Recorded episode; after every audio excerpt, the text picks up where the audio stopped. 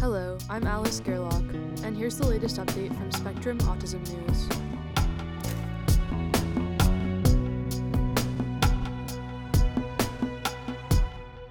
Tablet based tool to spot autism validated in two studies. By Charles Q. Choi.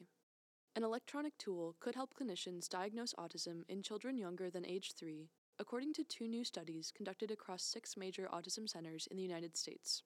The U.S. Food and Drug Administration, FDA, has cleared for use a tablet based version of this instrument. The scientists detail their findings in two studies published today, one in JAMA and the other in JAMA Network Open. The tool, which uses eye tracking as a biomarker for the condition, could help address delays in the diagnostic process, its creators say. Children with concerns about autism typically face a two year long clinical odyssey before receiving a diagnosis, says co investigator Ami Klin, director of the Children's Healthcare of Atlanta's Marcus Autism Center and division chief of autism and developmental disabilities at the Emory University School of Medicine in Atlanta, Georgia.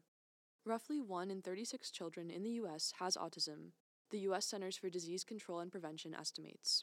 Although 80% of parents of children with autism recognize potential developmental issues by the time their child is two years old, many children are not diagnosed until age 4 or later. That delay also prevents many of these children from receiving timely intervention. Currently, only expert clinicians can diagnose autism, but there are not enough clinicians to meet the existing need, says co investigator Warren Jones, Director of Research at the Marcus Autism Center and Chair in Autism at Emory. If families have access to those experts, then that's fine, but unfortunately, most families do not, especially families from historically disadvantaged backgrounds. This tool is not intended to replace expert clinicians, Klin says, but to supplement informed and experienced clinical judgment. In particular, he and his colleagues hope other people trained to use the device can assist with diagnosis in a clinical setting. This approach could help those children who otherwise face long waitlists, he says. To create a more accessible automated technique for autism diagnosis, Klin, Jones, and their colleagues turned to eye tracking to measure social visual engagement building on more than 20 years of research in their lab. The new assessment involves asking children to watch movies of same age peers interacting socially for 8 to 12 minutes. The tool issues a clinical report within 10 to 15 minutes, noting whether a child might have autism, along with estimates of social disability, verbal ability, and nonverbal ability, which Jones says may help determine appropriate treatment. Clinicians seeking to use the tool need just one hour of training in advance.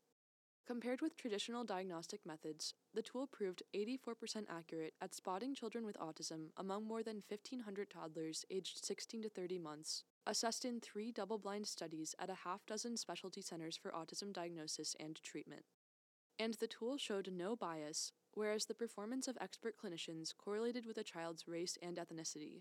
For example, clinicians gave more autism diagnoses to Hispanic children than to non Hispanic children, and more autism diagnoses to black children than to white children.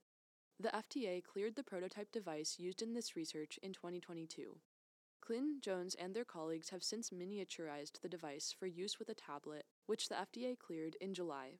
In 2020, Klin and Jones founded a company, EarliTec Diagnostics, which holds the licenses for this work. They are working on studies to test whether their tool can be used in population wide screening, detect signs of autism as early as nine months, and help measure the progress and outcome of treatments, Jones adds.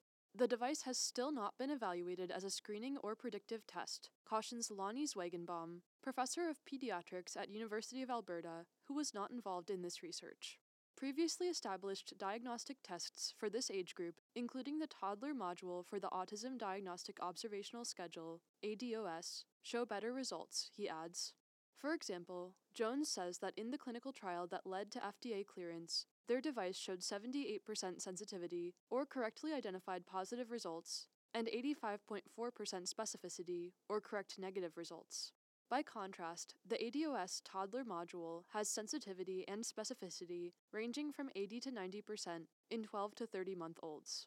Still, in comparison with other diagnostic options, the new tool has certain advantages. These include the fact that it is easier to administer and does not require specialized clinical training, Zwaigenbaum says.